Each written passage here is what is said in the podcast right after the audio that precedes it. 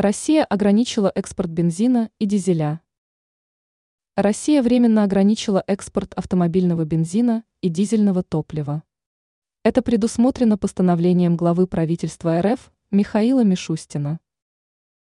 Почему Россия ограничила экспорт бензина и дизеля?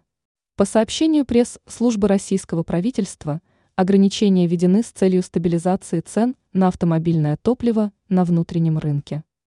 По оценке правительства РФ, введение ограничений поможет насытить рынок автомобильного топлива, что в свою очередь приведет к снижению цен для потребителей. Ранее для стабилизации ситуации на рынке автомобильного топлива правительством РФ были увеличены нормативы поставок на биржу бензина и дизеля. Также был организован ежедневный мониторинг закупок автомобильного топлива для нужд производителей сельскохозяйственной продукции с оперативной корректировкой объемов. В последние месяцы биржевые цены на бензин и дизель в России достигали рекордных уровней, но с этой недели начали снижаться.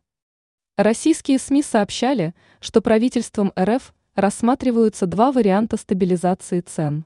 Введение на определенный срок полного запрета – на экспорт нефтепродуктов для насыщения рынка и повышение экспортной пошлины на нефтепродукты до 250 долларов за тонну.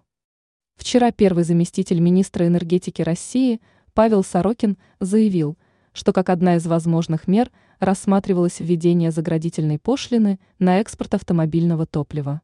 Но не был решен вопрос о компенсации для нефтеперерабатывающих заводов в связи с ней. Замглавы правительства РФ Александр Новак ранее объяснял рост оптовых цен на автомобильное топливо снижением курса российской валюты к доллару и повышением цен на нефтепродукты на мировых рынках.